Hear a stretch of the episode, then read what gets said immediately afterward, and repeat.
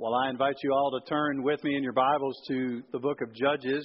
We're looking at Judges chapter 13, uh, a few verses from there, and chapter 14 today. And I should start by uh, saying thanks for bearing with me uh, last week. I, I, hope everybody had a chance to read the uh, Creek Week uh, weekly email, or at least the first uh, paragraph or so, to get to get that important missing piece of information from my sermon introduction last week.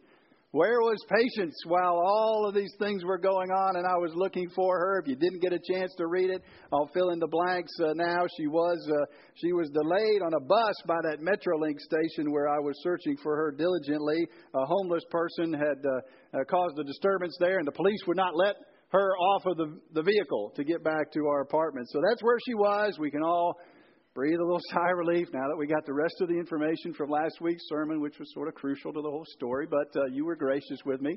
Uh, the blank looks on your face sort of gave it away, but I didn't. I didn't catch on in process. Uh, I liked how some of the some of the folks in our church responded to that missing information. I heard a few life groups on Sunday had a little game out of it. You know, let, let's figure out who can guess what was the where was patience, where was she that she couldn't be back at the apartment and, and Chris couldn't find her, and uh, and then texting me uh, during our life group so that I could give you the info and give out little prizes to the people who guessed the closest. And in fact, you know, it stirred up so much conversation that I've thought, you know, maybe I need to just leave a piece of information out of every sermon and, and I don't think the conversation really related to the point of the sermon, but at least to get people talking, right? Get people conversing. Sort of a uh, uh, Where's Waldo meets homiletics, you know? Kind of merge those two things together. Let's see what fact Chris uh, left out. Uh, appreciate y'all being gracious with me. This Sunday, uh, we really hardly need any introduction for the sermon as we take a look and begin this week and next week looking at everybody's uh, favorite long haired Bible bad boy, Samson. Uh, we are going to examine and look at his life and some of the lessons that we can learn from that. Ultimately, see how God is at work in the midst of all the crazy things that happen with Samson. And, and as we do, uh, we really will be coming into then uh, starting on April 6th, we'll have two more weeks left in our series in Judges, and then we'll be coming right up into to Easter, and then afterwards we'll have this uh, exciting time of four four weeks beginning the end of April in our Forward by Faith uh, series. So that's where we're headed in the next uh, month or so. Today, as we read these uh, verses, and I'll just be reading some of them from 13 and then most of chapter 14, uh, what I'd love for us to look at. So this is your little prep time, your little lenses to put on. What can we learn from the misguided way that Samson leads his life? That's the first thing. How is this ultimately trumped, overridden, overcome by God's sovereign purpose, nonetheless, in Samson's life. And how does all of this ultimately point to Jesus and the work of Jesus in your life and in mine? I invite you to read along with me as I read aloud, starting in Judges chapter 13, uh, verse 1. And the people of Israel again did what was evil in the sight of the Lord. So the Lord gave them into the hand of the Philistines for forty years. There was a certain man of Zorah of the tribe of the Danites whose name was Manoah. His wife was barren and had no children. And the angel of the Lord appeared to the woman and said to her, Behold, you are barren and have not borne children, but you shall conceive and bear a son. Therefore be careful to drink no wine or strong drink, and eat nothing unclean, for behold, you shall conceive and bear a son. No razor shall come upon his head, for the child shall be a Nazarite to God from the womb. And he shall begin to save Israel from the hand of the Philistines. And jump down to verse 24 with me of chapter 13. It says, And the woman bore a son and called his name Samson. The young man grew and the Lord blessed him, and the Spirit of the Lord began to stir him. Verse 1 of chapter 14 Samson went down to Timnah. At Timnah, he saw one of the daughters of the Philistines. Then he came up and told his father and mother, I saw one of the daughters of the Philistines at Timnah. Now get her for me as a wife. But his father and mother said, is there not a woman among the daughters of your relatives or among all our people that you must go and take a wife from the uncircumcised Philistines? But Samson said to his father, Get her for me, for she is right in my eyes. His father and mother did not know that it was from the Lord, for the Lord was seeking an opportunity against the Philistines. At that time, the Philistines ruled over Israel. Then Samson went down with his father and mother to Timnah. They came to the vineyards at Timnah, and behold, a young lion came towards him, roaring. Then the Spirit of the Lord rushed upon him, and although he had nothing in his hand, he tore the lion to pieces as one tears a young goat. But he did not tell his father or his mother what he had done. Then he went down and talked with the woman, and she was right in Samson's eyes. After some days, he returned to take her, and he turned aside to see the carcass of the lion, and behold, there was a swarm of bees in the body of the lion, and honey. He scraped it out with his hand and went on eating as he went. And he came to his father and mother and gave some to them, and they ate. But he did not tell them that he had scraped the honey from the carcass of the lion. His father went down to the woman, and Samson prepared a feast there, for so the young men used to do. As soon as the people saw him, they brought thirty companions to be with him. And Samson said to them, Let me put a riddle to you. If you can tell me what it is within the seven days of the feast and find it out, then I'll give you thirty linen garments and thirty changes of clothes. But if you cannot tell me what it is, then you shall give me thirty linen garments and thirty changes of clothes. And they said to him, Put your riddle that we may hear it. And he said to them, Out of the eater came something to eat, out of the strong came something sweet.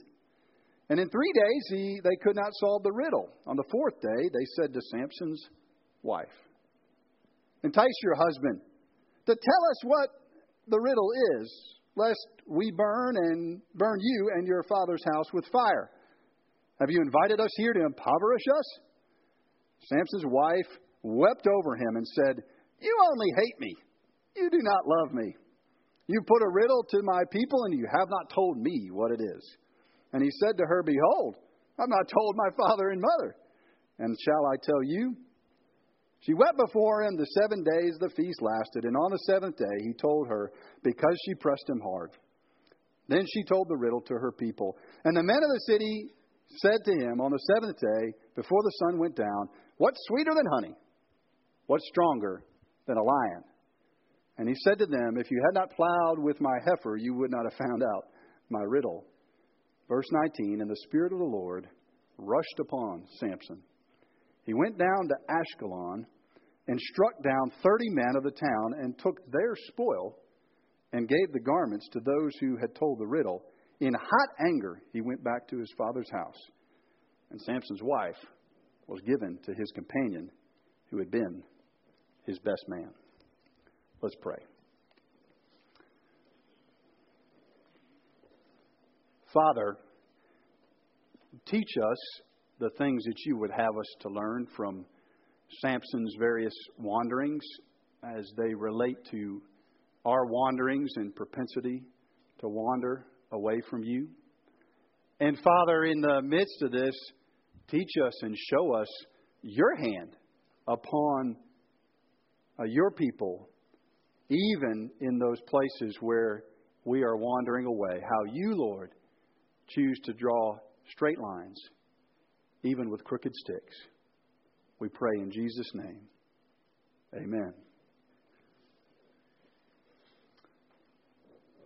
Well, one of my favorite comedy movies, and our poor church officers have had to endure this one on one of our uh, leadership retreats, is the uh, classic of Western uh, cinema, Nacho Libre. Maybe you've seen this one. Uh, it's an entertaining little flick about Nacho, played by uh, Jack Black, the actor Jack Black. And he's a, a monk who's living in a monastery, and he has sort of a imitation, a poor, very poor imitation uh, Hispanic accent.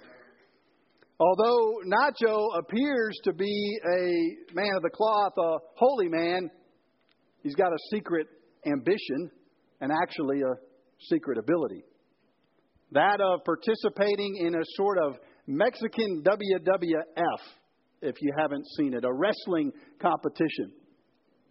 And it's kind of a sort of Hulk Hogan with a halo theme, if you will, the Nacho Libre movie.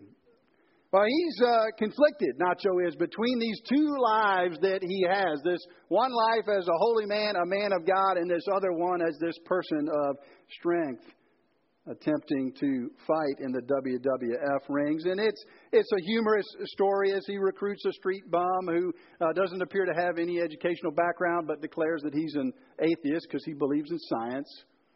It's a fascinating movie and entertaining and so forth to watch Nacho go about his conflicts. But as we think about our hero in the story today, there's nothing humorous about the conflict between Samson's two identities. Been called of God, even gifted and established from birth to be this certain type of person for God and for God's purposes.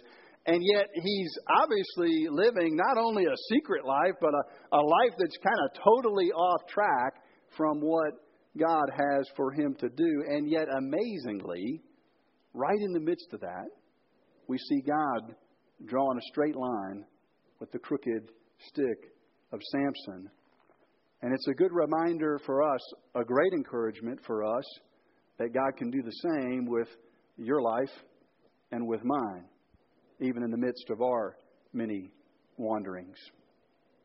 If you want to jot down a main idea in the sermon notes section in the back of your worship guide, you, you can. I'm sorry it's kind of long and it's not yet it's not already written there like I usually have it. it it's just this that, that we can trust God is working out His plan. We can trust God is working out His plan. In spite of the failure of His people, in spite of the failure of His people, to use the strength He gives in the way He calls us to. We trust God's working out His plan and bringing about His ways in spite of the fact that we as his people don't use the strength he provides in the way that he calls us to. Let's take a look at, at Samson, and, and it actually helps to zoom ahead to the end of the story, not the story right here in Judges, but the end of the story towards the latter part of the Bible. In the book of Hebrews, you don't need to turn there, but interestingly enough, Samson is one of the very few people listed among the heroes of the faith in the book of Hebrews. And we're going to look a little bit uh, next week as we look at ver- chapters 15 and 16, a little bit more about why that's the case. Today we'll just begin to, to see the reality that God's sovereign over Samson's life. Later on, we'll see specifically why he's listed there. But at the very least, that tells me we ought to take a close look at who Samson is. It'd be easy to kind of dismiss him. Even the weird stuff we just read about lion carcasses and riddles and honey and so forth. You know, what is this story? And yet the scriptures clearly say there's something really important to be learned ultimately from Samson. So let's take a look at a couple of those things. The first thing we see is, uh, is Samson's birth. And it's interesting. Did you almost feel like we were about to head into Christmas? You know, have some Christmas carols start start singing? Because if you look with me back at, at chapter 13, verses 1 through 5, it even says at the end of verse 3 Behold, you're barren, you have not borne children, but you shall conceive and bear a son. Sounds almost like that angel talking to Mary, doesn't it? In the beginning of the Gospels. This parallel that's laid out throughout the scriptures. It's the case with Isaac. It's the case with the birth of Samuel. It's the case of the birth with John the Baptist. That God's bringing about this work that can't be done in any other way. This person is coming into the world for God's purposes. So, so whereas we might read the stuff we just read in chapter 14 and think, whoo, Lord, you kind of botched it on this one. This guy doesn't even really belong on planet Earth. Here we see God has a specific purpose. God's purposefully bringing Samson into the world. And in the midst of that, he's showing strength, not just the strength that Samson has, but strength to overcome this barrenness, and especially in that ancient world. That was a, a, a sign of, uh, for a woman, uh, presented a struggle of feeling weak and, and uh, some shame perhaps attached to that. And, and God says, I'm going I'm going to give you this strength of allowing you to have a child. So we see God at work there in the special work of Samson's birth. And then we see this interesting status that Samson has as well. And you don't need to turn back to Numbers 6, but if you want to jot down that passage and read it another time, you can. Uh, number 6 talks about this idea of a Nazarite vow, a Nazarite commitment. And, and I would compare it maybe because there was a certain time period that people typically committed to it, and there were specific actions that were taken voluntarily for it. And, so it's a little bit like maybe one of us here choosing to have some time of fasting and prayer set aside for, for whatever purpose. Maybe you got a big decision in your life. Uh, maybe there's some things you're really struggling with, your relationship with the Lord or other places in life, and you and you say, okay, I'm going to take these several days.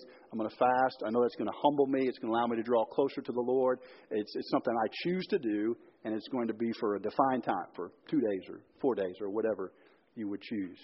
That's kind of what this Nazarite vow typically was. But do you notice anything that's different right off the bat about Samson's Nazarite vow? Does he choose it? No. God's telling his mother that even before she's born, for her to obey some of the stipulations about the not uh, eating anything unclean and not consuming any hard uh, drink type of alcohol. This was just a, it's not a prohibition against alcohol across the board, but it's just saying, hey, in this case, set aside for this purpose. But God's telling his mother to do this before he's even born. So it's not a voluntary thing. It's something that God directs him into. And then it's, it's indefinite, right? It's for his whole life. There's not a set period that it's for. And then we have this interesting element, which is probably the most familiar thing for us, that Samson is also told to sort of be marked on the outside in a visible way that he's doing this. And what is it? He'll let his hair grow down long. Reminds me of the uh, story, maybe you've heard it, of the uh, young man that was had just turned 16 and was uh, looking uh, now that he'd gotten his driver's license to get a car from dear old dad. And he came to, to dad and said, Dad, I'd, I'd like to get a, a, a vehicle. And his dad said, Well, I'd love for that to happen, but he, here's the deal. I, I need to see those grades get up. The, the B's and C's need to move into the A category. I really want to see you kind of reading the Bible and starting to draw closer to the Lord that way. I'm not necessarily seeing that in your life. And then, yeah, uh, by the way, your extremely long, shaggy hair, I want to see that get cut as well. Well, a couple of weeks went by, and the, the boy came back to the, the father, and and the father, you know, said, "Okay, well, what what you got going on?" The son said, "Well, here's the situation." Dad says, "Yeah, I, I see that you've uh, you've done a lot better with the schoolwork. Got the report card back. Grades are up. I've noticed that you've been reading through the Bible lately, and that's that's fantastic. I'm I'm encouraged by that. But but what's up? You know, you still got the the hair. It's even longer than it was last time." Well, the boy had kind of planned ahead for this moment. Thought he was going to get the edge on on Dad. He said, Dad, you know, I, I have been reading the Bible like you encouraged me to. And, and I noticed that a lot of the guys in the Bible, Samson had long hair. Moses, if we read, had long hair. Looked like John the Baptist was pretty scraggly. Dad, maybe even Jesus had some long hair. There's a case that can be made for that. Now, for a moment, the dad was put back on his heels, and he responded and said, uh, Son, yeah, I, I see what you're saying. But did you notice all of those guys walked everywhere they went?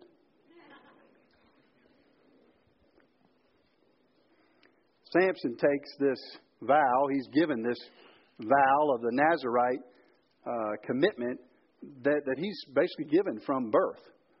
And what we're going to see is how he handles that. And, and I think one of the applications for us is to think about how do we handle the calling that we've been given, the new identity. If you're here today, you put your trust in Christ, Holy Spirit has worked in you, changed your heart to a place where you recognize and receive what Jesus has done, seeking to surrender your life to Him, then you've got a new identity. You're a new person. You have a new calling that God has given to you. Let's see how that plays out for Samson and think about what it means for our lives. Let's take a look at Samson's strength tells us at the very end of chapter 13 in those verses that the Spirit of the Lord came upon Samson. Okay, so somehow this is all from God. And then it describes what's taking place as we look at chapter 14. And uh, I, I don't know the geography of Israel well enough, so I had to read about that this week. But this place, Timnah, It's interesting. It's not located on some fringe edge of the border of Israel between where the Philistines are. This place is deep inside the Israelite territory. And if you read the passage, did you notice Samson's kind of coming and going from among the Philistines? There's not even any differentiation anymore between them. And, and I think it helps us understand, you can read this again on your own time, but why the book of Judges includes this information in chapter 10 that we saw a couple weeks back, where it describes this cycle again that the people go through of turning to God, God sending a rescuer, then they turn away, then they're oppressed by these outside enemies, and then they turn back to God and cry out for a rescuer. It repeated that for us in, in chapter 10 in a very clear way. Did you notice verse 1 and 2 of chapter 13 that starts this section? The people of Israel, again, did what was evil in the sight of the Lord. So the Lord gave them into the hands of the Philistines for 40 years. What's missing? There's no crying out to God. There's no saying, God, this isn't the way things are supposed to be. Change this for us. Send us a rescuer. Now, God's gracious, so He goes and sends Samson anyway. But the the people of God are kind of in the background in this passage, and all the crazy stuff Samson does, we could probably miss what's going on with them. They've become completely comfortable with the fact that they're engulfed in this Philistine culture. They're not distinct. They're not set apart. It even tells us here in verse 4 that his father and mother, this is chapter 14 I'm in again, his father and mother did not know that this thing was from the Lord. Samson's going to marry a woman. It's not about a, a, an interracial marriage. The issue is an interfaith. He's going to marry somebody outside of the faith of the people of God. And in general, the, the word of the Lord, you know, encourages us being connected, equally yoked with those of, uh, of, of similar faith and conviction. So that has happened, and the parents are concerned about this, but it says actually God was seeking through Samson in the midst of this, you know, crooked stick, God's going to draw a straight line. He's seeking to actually create some conflict because they've become so comfortable, so at ease with the way it is. Isn't that the thing that we sometimes need in our lives too? It's like the old story of the frog and the kettle. You all have heard it before. You know that boiling pot of water, if you get it up hot and boiling first, before you're going to throw that frog in there. And, it, you know, watch an episode of Duck Dynasty and you'll see, you know, kind of a little bit of this. They like the frogs. But reportedly, then, if you throw that frog in there, what's going to happen immediately? Senses the hot water, jumps right out. Something's different. I'm out of there. But put that frog in that boiling pot, that pot of water while it's cool, and then just slowly, gradually begin to turn up the water the frog never realizes that it's being boiled in its own bathtub, never jumps out because there's no distinction. It's a reminder for us that for the church, for the people of God, and it's in the background in this passage, I'll admit, for the church and the people of God, there's always got to be something distinctive from who we are and the world around us. We should not be surprised if we feel some agitation between what we believe and the things we hold to in the scriptures and the way we're trying to live our life and the way the rest of the world that doesn't know Christ is living. Those, that's the way it should be. And in fact, when there's not that tension, when there's not some kind of a sense of conflict between the two, something's off track. Well, we see how Samson uses his strength here. We'll come back to a couple of these verses. You get into this riddle section. Did you follow along with the riddle situation? Samson's just kind of an interesting character, killing things one second, kind of Winnie the Pooh meets Duck Dynasty another minute, you know, grabbing this honey out of the thing, and then, you know, all of a sudden he wants to, uh, you know, he wants to go do a riddle game with the folks that are, I guess, coming to his wedding party over some garments that he needs 30 changes of clothes. He likes to have a big wardrobe. He's got a walk-in closet. I don't quite get it. At any rate, the idea is that he's in this conflict with them and, and see what happens with his strength in the very last verses of 13, and then we'll come back to the whole lion situation. Do you see what he does in verse 19 and 20? He ends up killing some folks. But why does he kill them? In his mind, why is he killing them? He's killing them to get some clothes from them to pay off a gambling debt, right? That's what he's doing.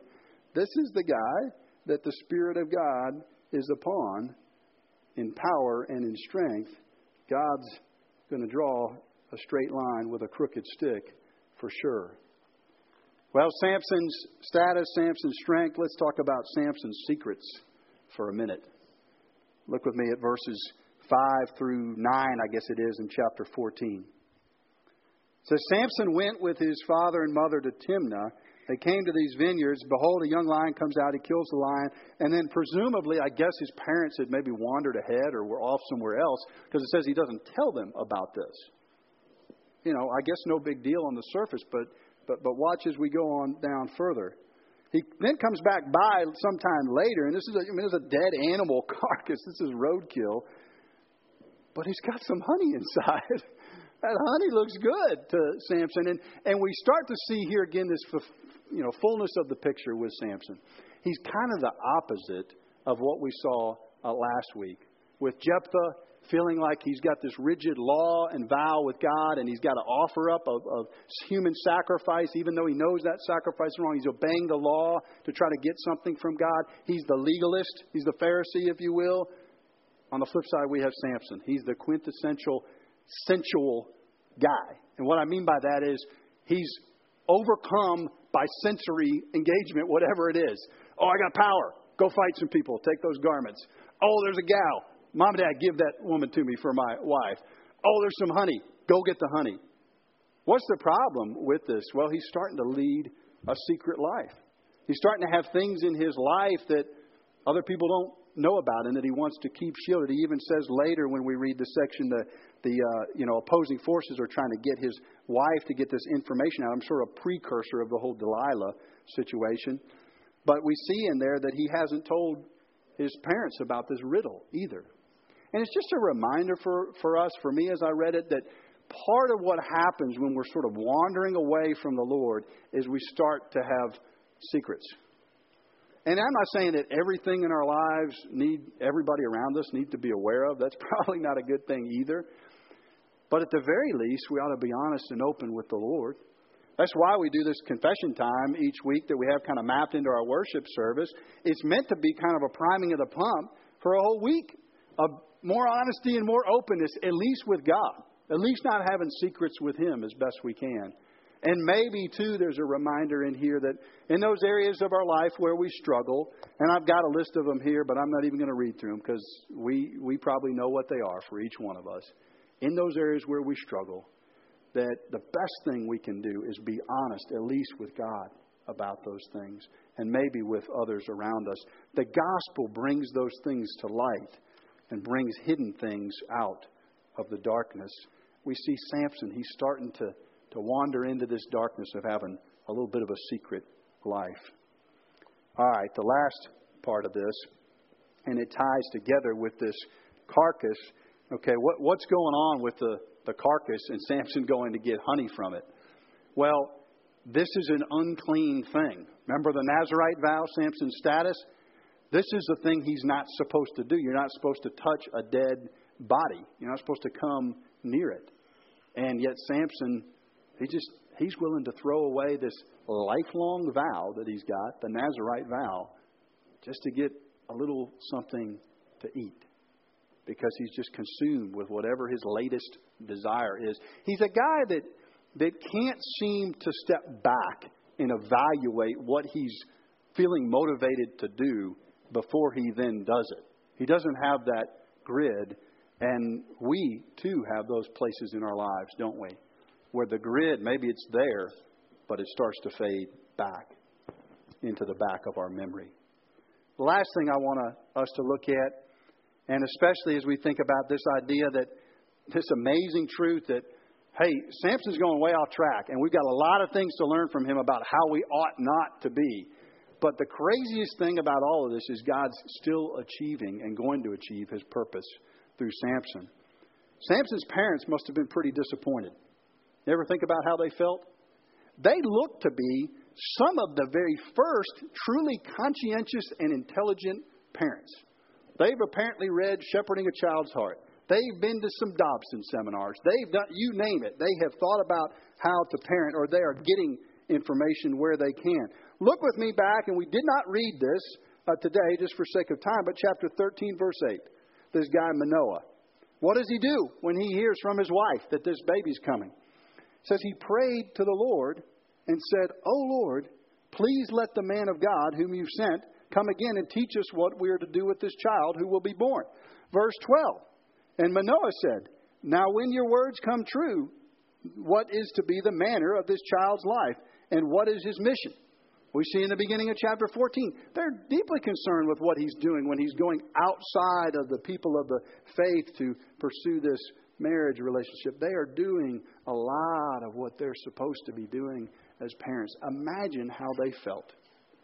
Just imagine when the very first thing, and some of us in, in here who are parents have probably had these kind of experiences, maybe some real painful ones. Imagine him coming out of the gate, his first thing he's going to go do when he goes down to Timnah, what is he supposed to do down there? He's supposed to kill a bunch of Philistines. he's supposed to wipe out a bunch of Philistines. What does he come back and say? I'd like to marry one.